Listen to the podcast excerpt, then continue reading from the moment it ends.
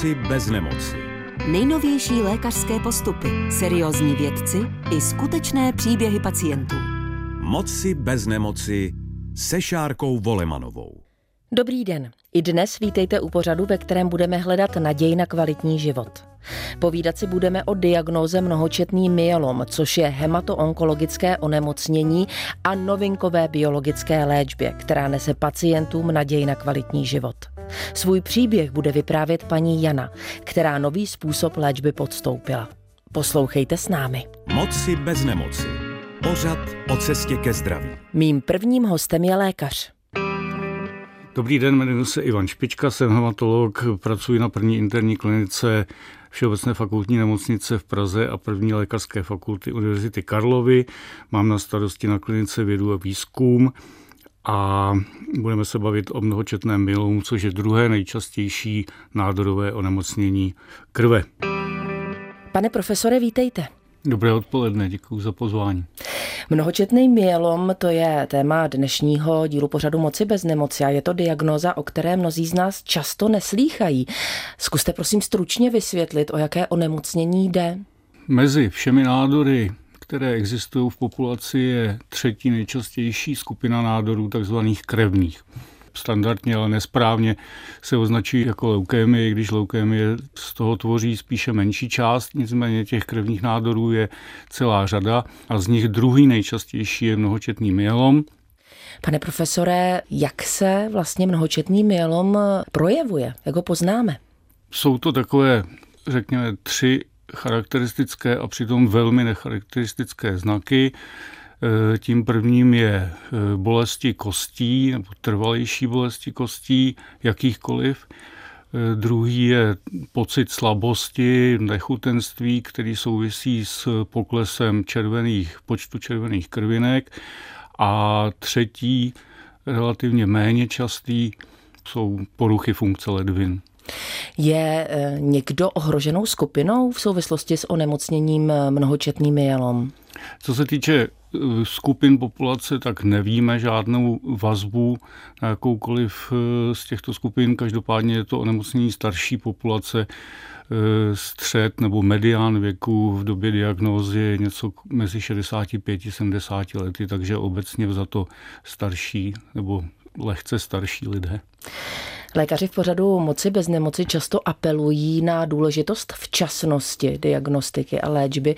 Eh, je to nějaká naděje na plnohodnotný život i v tomto případě, při tomto onemocnění? Určitě ano. Platí to obecně u 100% chorob, že čím dřív se na tu chorobu přijde nebo čím dřív se diagnostikuje, tak tím lépe se léčí. Výjimka jsou možná zlomeniny, na ty se přijde hned, ale u všech ostatních nemocí tohle to e, platí. Problém je v tom, že ty zmíněné znaky, které se jmenoval před chvílkou, jsou natolik časté a natolik necharakteristické, e, že je můžeme pozorovat v podstatě u těch e, starších lidí na těch 70 let u dvou třetin a souvisejí úplně s něčím jiným. Takže Diagnostika myelomu jako každá jiná je eh, čím včasnější, tím lepší, ale je to velmi obtížné. Vy jste zmínil, že se budeme dnes věnovat eh, novinkové léčbě, tak jako vždycky v pořadu Moci bez nemoci. Pojďme prosím na začátek vysvětlit, jaký je rozdíl mezi cílenou biologickou léčbou a imunoterapií. Cílená biologická léčba mm, je na rozdíl od té původní historické léčby, jako je chemoterapie nebo ozařování, Eh, spočívá vlastně na ovlivnění některý, eh, jako některých známých procesů, které se odehrávají většinou uvnitř buňky. Já řeknu příklad, ten nejstarší cílený biologický lék, který funguje jako takzvaný inhibitor proteazomu. Omlouvám se za ty odborné názvy, já to zkusím vysvětlit. Protea a proteazom je víceméně takový odpadkový koš, který v bunce vlastně je odpovědný za ničení už eh, špatných nebo nějakým způsobem nefunkčních eh, bílkovin a ty inhibitory ten koš víceméně zablokují, čímž se tam v té buňce eh, začnou tyto nefunkční a už vlastně škodlivé bílkoviny hromadit. Odlišně od toho fungují v podstatě ty imunologické léky, kterých je taky už několik typů a ty vlastně jsou zaměřeny na tom, že podporují, pomáhají nebo hodně akcelerují imunitní systémy vlastní tomu organismu, které tím, že vznikne nádor, je jasné, že fungují nedostatečně a ta imunoterapie se snaží, jak říkám, jim pomoct nebo dokonce je opravdu výrazně, výrazně podpořit. Za chvíli vám představím paní Janu. Té byl mnohočetný myelom diagnostikován a právě ona podstoupila novinkovou léčbu. Nejprve si ale schrňme příznaky tohoto onemocnění. Mnohočetný myelom se projevuje bolestmi kostí, zhoršenou funkcí ledvin, anémií, případně častými a závažnými infekcemi. Na toto onemocnění je třeba pomyslet i v případě, kdy zaznamenáme neočekávanou či novou bolest v zádech, která neustupuje, dále při snižování tělesné výšky a dalších projevech osteoporózy, tedy řídnutí kostí. V případě takových potíží vyhledejte lékaře. Zachráníte tak svůj život. Moci bez nemoci se Šárkou Volemanovou. Na dvojce. Mým hostem ve studiu je Jana. Mnohočetným myelomem jsem onemocněla dvakrát. Nastoupila jsem do klinické studie nové léčebné metody a pro mě to byla vstupenka k návratu do zdravého života. Jano, vítejte. Dobrý den. Vzpomeňte prosím, jak to všechno začalo, tedy jakými zdravotními problémy? Mám sedavé zaměstnání, eh, sedím u počítače dlouhé hodiny a Tehdy, myslím, že to bylo v roce 2017, hodně jsem pracovala i na zahradě a začalo mě bolet tady na levé straně.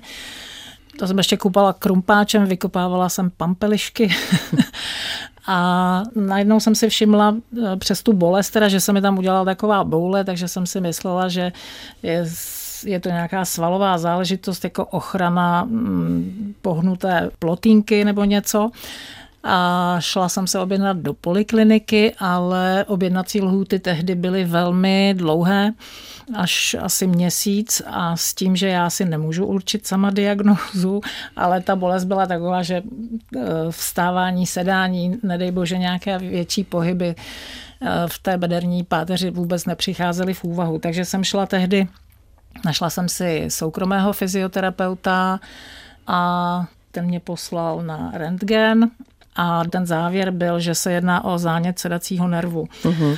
Povězte, jak dlouho jste fungovala právě no, s touto fungovala diagnózou? jsem právě až do toho roku 2018, kdy se ty bolesti velmi stupňovaly. Tak jsem za tímhle eh, lékařem šla ještě jednou.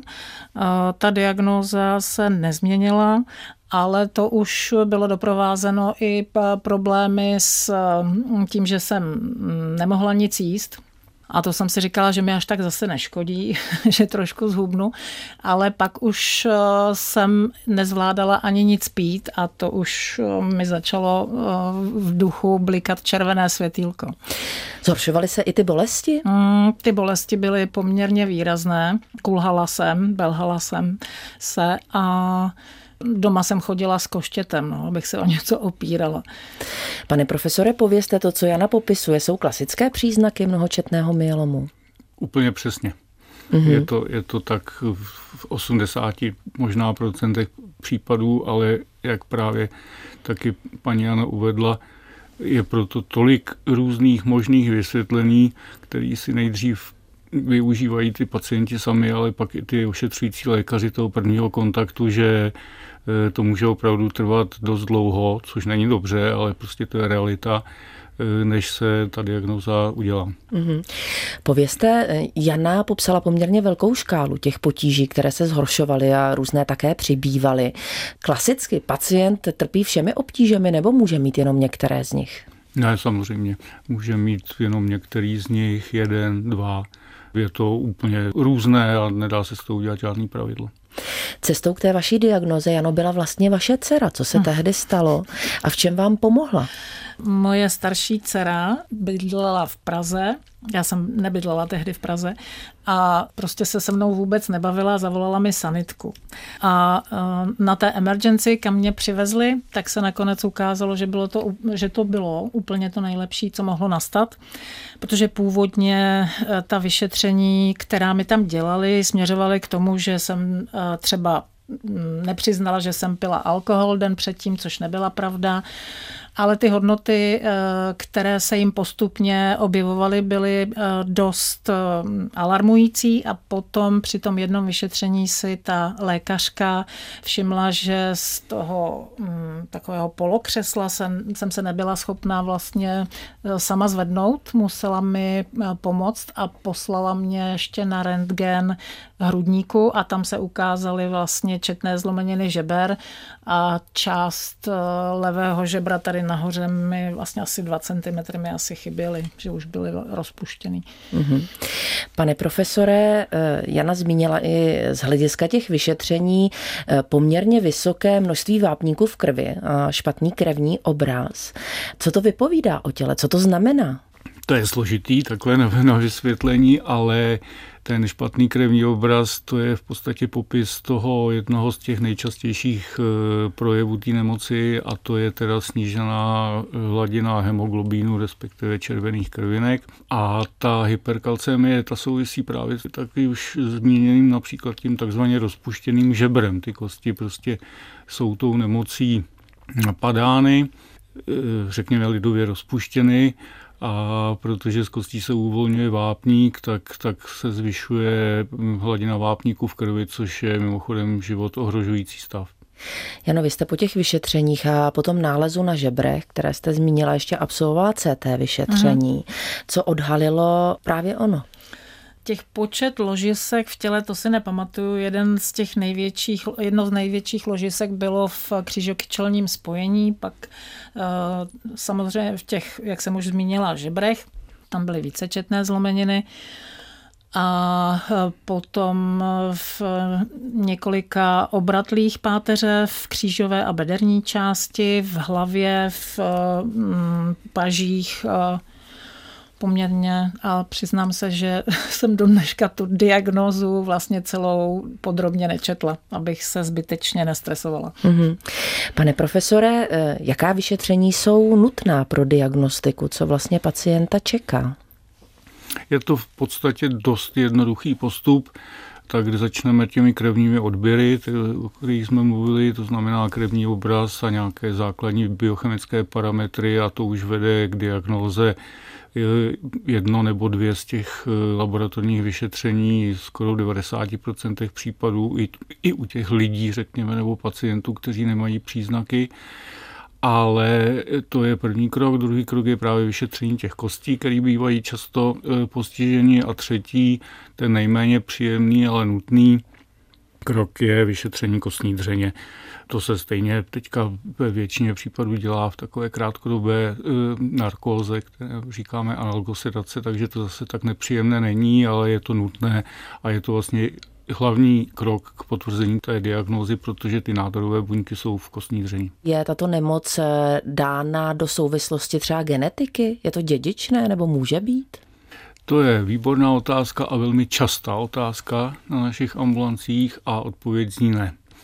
Takže ty rodinní příslušníci se bát nemusí, je tam taková určitá vazba na takovou eh, biochemickou odchylku. Zase bych nechtěl eh, zacházet do podrobností, ale eh, jako genetická zátěž ohledně tohoto, této nemoci není celosvětově a v republice máme několik rodin, kde se vyskytují třeba dva příslušníci se stejnou diagnózou, ale genetická zátěž není. To, co popisovala paní Jana z hlediska nálezu těch vyšetření, určitě nebylo optimistické. Místy to znělo až děsivě, třeba ta žebra, která jste zmínila. Míním tedy celkovou diagnózu, jaký vy jako lékař komunikujete, co je důležité, aby pacient v tu chvíli z vašich úst slyšel a e, věděl. Pacienti jsou různí, samozřejmě někdo to chce vědět, někdo to nechce vědět a naše Eh, druhořada, prvořada povinnost je se o nich postarat, ale druhořada povinnost eh, jim to všechno vysvětlit, aby věděli, co se děje a co se dít bude a Bez toho to nejde.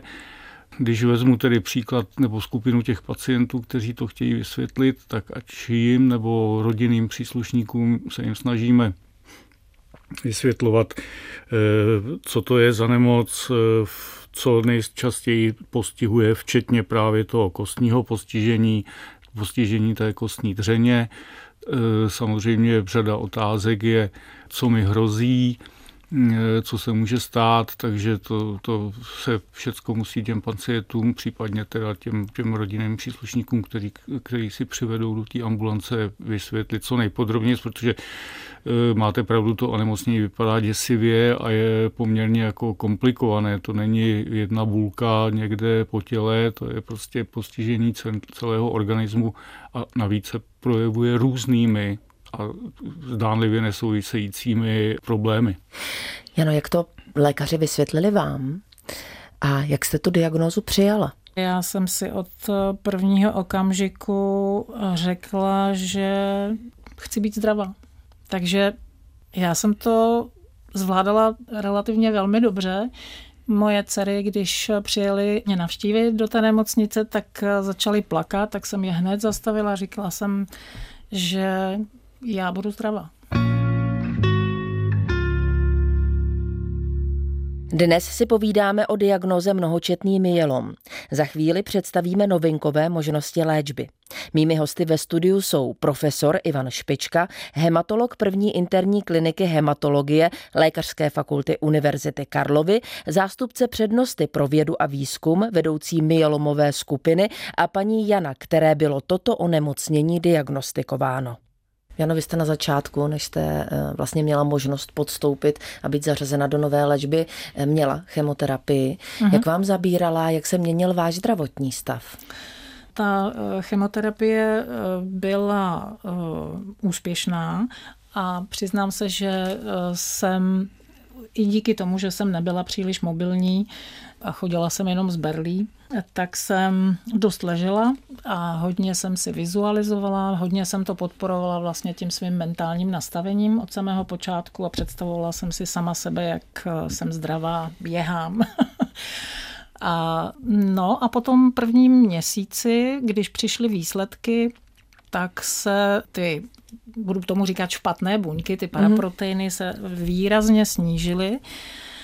A to bylo, myslím si, eh, navzdory očekávání eh, toho zdravotnického personálu, když viděl, viděli předtím, eh, jak dalece ten můj organismus byl zasažený.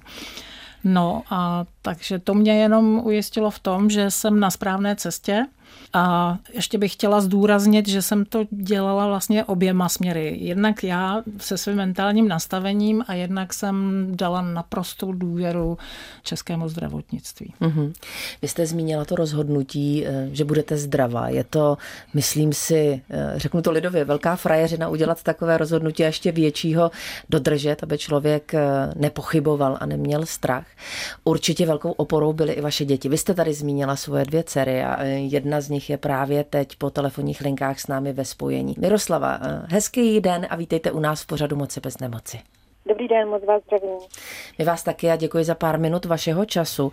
Vzpomeňte prosím i vy, jak a v jaké fázi onemocnění svojí maminky jste se dozvěděla o její diagnóze.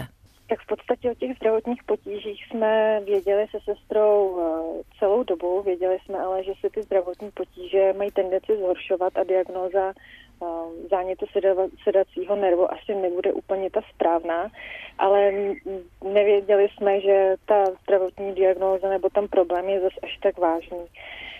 Ty zdravotní problémy se zhoršovaly, takže jsme i viděli, že se mamka hůř pohybuje, všechno potom víc bolelo a do té fáze, když to došlo, že si špatně jedlo a i pilo, tak vlastně sestra zavolala záchranku a já jsem se dozvěděla, že je v nemocnici a že se jedná o mnohočetný myelom v podstatě od mamky, když mi volala potom, když byla v nemocnici a, a udělala jí rentgen a kdy už bylo jasnější, že se jedná o tuhletu diagnózu a čekalo se potom na CT. Jak jste tu její diagnozu přijala vy? No, měla jsem strach a obavy, ale v podstatě mamka je velmi pozitivní člověk s velkou odvahou a odhodláním a taky s velkou důvěrou v sebe sama, takže já jsem obavy měla, ale věřila jsem tomu, že to dopadne dobře a jenom možná jsem si nepřipouštěla. Mm-hmm. Byl nějaký propad v souvislosti s léčbou, třeba psychický u maminky? Jak jste to vnímala vy? Určitě máte pravdu v tom a slyšeli jsme to tady opakovaně, že maminka říkala, že věřila sama v sebe a věřila v lékaře. Bylo to takové od začátku a vždycky ta víra byla stoprocentní? Já bych řekla, že určitě. Že určitě bylo to od začátku a stále mám velkou víru v sebe sama a pozitivní přístup k životu. A řekla bych i, že tím, čím si prošla, tak ta důvěra v sebe sama naopak ještě narostla. Hmm. Chtěla byste mamince něco říct? Já bych chtěla říct, že obdivuju její životní sílu a odvahu, čím vším eh, si prošla. A je radost se na ní dívat, jak užívá život, dělá, co baví a inspiruje tím ostatní. A je moc hezké to od dcery poslouchat. Vaše maminka je dojatá, dívám se tady na ní. Chcete na to nějak reagovat, Jano? Děkuji, Miloš, ale jsem dojatá. A já děkuji vám za pár minut vašeho času, za to povídání a za tu vstřícnost. Hodně zdraví, mějte se dobře. Děkuji, vy taky nashledanou. A my si budeme povídat dál. Zmínili jsme tu první léčbu v podobě chemoterapie. Bohužel ta diagnóza mnohočetný myelom se eh, vrátila zpátky. V jaké síle a jakou další možnost léčby vám pan profesor nabídnul? My jsme zvažovali, jestli eh, nastoupit nebo ne. Já jsem ještě pořád panu profesorovi říkala, že ještě si budu pracovat mentálně, ale to rozhodnutí pan profesor nakonec udělal s tím, že eh, od ledna 22, roku 2022, eh, že nastoupím do téhle studie a vysvětlil mi, v čem ta terapie spočívá. Pro mě, já jsem se těšila na to, že mi nevypadají vlasy.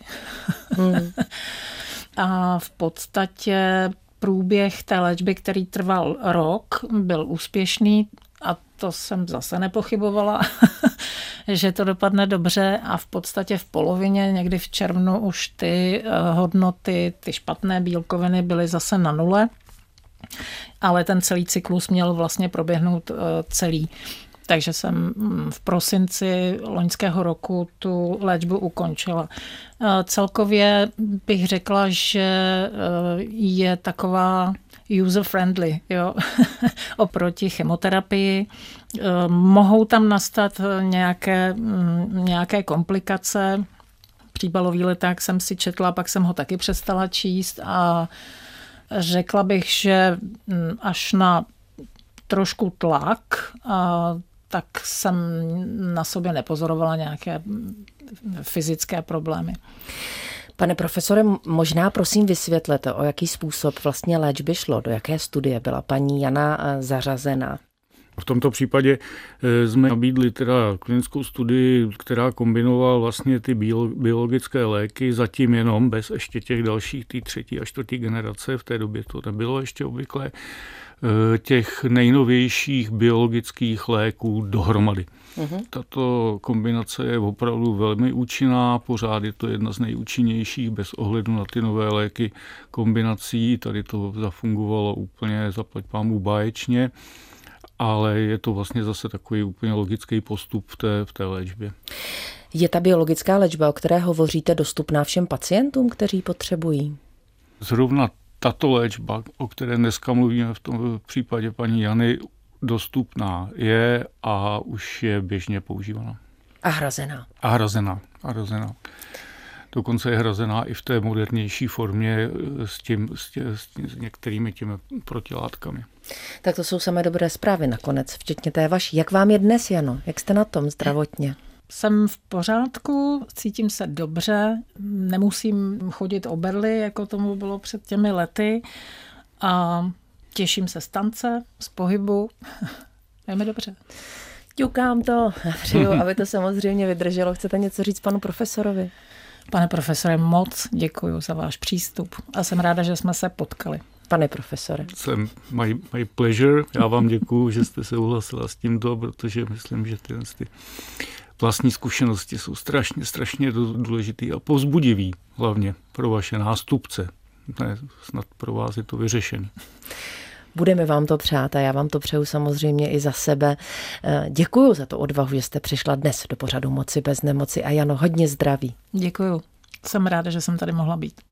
A my určitě musíme přidat, pane profesore, ještě jeden velmi pozitivní vhled do budoucnosti. Začátkem tohle z toho století bylo přežití pacientů s myelomem zhruba tři roky a to už se používala ta chemoterapie.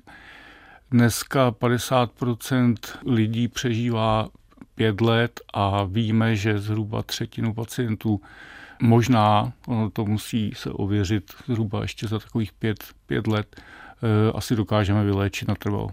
To je prostě ten výsledek všech těch postupů, který jsme tady dneska probírali. A to je ta nejskvělejší zpráva nakonec.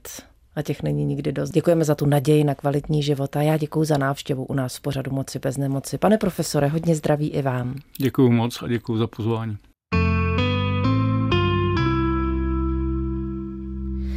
Vám posluchačům Českého rozhlasu Dvojka přeji hodně zdraví, štěstí a naděje na život. Pokud vás zajímají podrobnosti k léčbě mnohočetného myelomu, poslouchejte dále podcast pořadu Moci bez nemoci. Mým hostem ve studiu zůstává profesor Ivan Špička, hematolog první interní kliniky hematologie Lékařské fakulty Univerzity Karlovy, zástupce přednosti pro vědu a výzkum a vedoucí myelomové skupiny. Všechny díly pořadu Moci bez nemoci poslouchejte na dvojka.rozhlas.cz, v aplikaci Můj rozhlas.cz a v dalších podcastových aplikacích.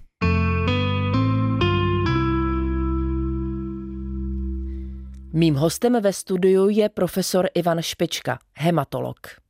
My jsme dnes v tomto díle pořadu Moci bez nemoci slyšeli příběh paní Jany. Povězte, jakým způsobem ovlivní diagnóza, tedy mnohočetný myelom člověka v jeho běžném životě? Dá se to nějak zobecnit? No, moc ne. E, obrovsky asi. E, nicméně skutečně jsou pacienti třeba, který přijdou s diagnózou náhodně zjištěnou, takže ty se třeba i brání té léčbě a nic na sobě do té doby nepozorujou. A jsou samozřejmě pacienti, kteří přijdou v, v těžkém stavu, v podstatě imobilní na posteli a my musíme v těch prvních měsících udělat to, že, že musíme třeba jenom umožnit chůzi nebo jízdu, jízdu na kolečkovém křesle. Eh, čili obecně to asi obecně jako nejde, ale ve většině případů to ovlivní ten život toho člověka jako opravdu výrazně a už jen proto, že ta léčba je taky dlouhodobá. Hmm. Jana tady hovořila o velké víře v to uzdravení. Určitě je to důležitá složka. Do jaké míry to dokážete vy jako lékaři v tom člověku vzbudit nebo motivovat? Nebo co možná říkáte blízkým takto nemocného člověka? Je něco důležitého, co by měli vědět? Už jsme mluvili o tom, že řada pacientů chce vědět víceméně, proč ta nemoc vzniká, což na to je vždycky odpověď, kdybych to věděl, tak mám Nobelovou cenu. E, nicméně, co s ní souvisí, jak bude vypadat ta léčba, to je všechno OK a logický. To hlavní, co my kromě tohohle z toho vysvětlování pro pacienty můžeme udělat to, že aniž by jsme jim, vždycky říkáme, my vám to slíbit nemůžeme, protože to nedokáže dneska nikdo, ale máme tady taková a taková statistická data a vy máte šanci se prostě e, do té a té doby zbavit nemoci, máte riziko, že se vám ta nemoc vrátí, takové a takové, že to bude tak a takhle trvat. To jsou všechno statistiky, takže samozřejmě e, z toho jsou, jsou řada různých alternativ. Nicméně ta čísla u myelomu jsou dneska opravdu to trošku hrdě říkám, tak výborný, e, že vlastně se to dneska pacientům sděluje aspoň zase těm standardním když se ta nech, nemoc nechová nějak úplně, úplně atypicky, tak se to sděluje docela dobře a motivuje je to podle mě jako taky velmi dobře. Vy jste zmínil alternativu v podobě cílené biologické léčby, ale eh, Určitou nadějí je možnost léčby v podobě imunoterapie, řečí odbornou geneticky modifikovaných bílých krvinek. Co si pod tím představit a v jakém stádiu je právě tato možnost léčby v současné době? Zase to musím trošku vysvětlit. Ta imunoterapie má několik modelů. Ta zmíněná třetí generace léků, to jsou protilátky zacílené proti těm plazmatickým nebo milovým buňkám. Ta čtvrtá generace má dvě možnosti. Eh, jedna možnost je nějaká podobná protilátka, akorát hodně zacílenější a účinnější. A Druhá možnost té poslední fáze vývoje té léčby jsou tyhle ty imunitní buňky, které jsou vlastně vychované k tomu, aby to, co dřív přehlíželi, protože jinak by ten nádor ne, ne, nevznikl, tak aby to prostě si toho začali všímat. Mm-hmm, čili nějaké posílení imunitního systému, Přesně. obrany schopnosti. O, oboje dvoje. Ta, ta, první, ta, ta první verze je, že víceméně ty protilátky řeknou těm buňkám, hele, pojď sem, já jsem tady našel, našel hřiba, tak ho rozkopni. A ta druhá verze je, e, že ty protilátky tak dlouho jim biflujete do hlavy, ono to trvá dva měsíce, dejme tomu, e, tak dlouho jim zdůrazňujete, kam mají konečně dělat svoji práci, že oni se ji naučí. Existuje, pane profesore, nějaká prevence v souvislosti s mnohočetným myelomem? Neexistuje, nevíme v podstatě žádné rizikové faktory, když odmyslím Hirošimu. E, jediná prevence asi je ta včasná diagnostika, ale taky už jsme o tom mluvili, že to není žádná, že nic, nic jednoduchého. Děkuji vám za dnešní povídání v pořadu Moci bez nemoci, za návštěvu a samozřejmě, pane profesore, i směrem k vám hodně zdraví. Děkuji moc.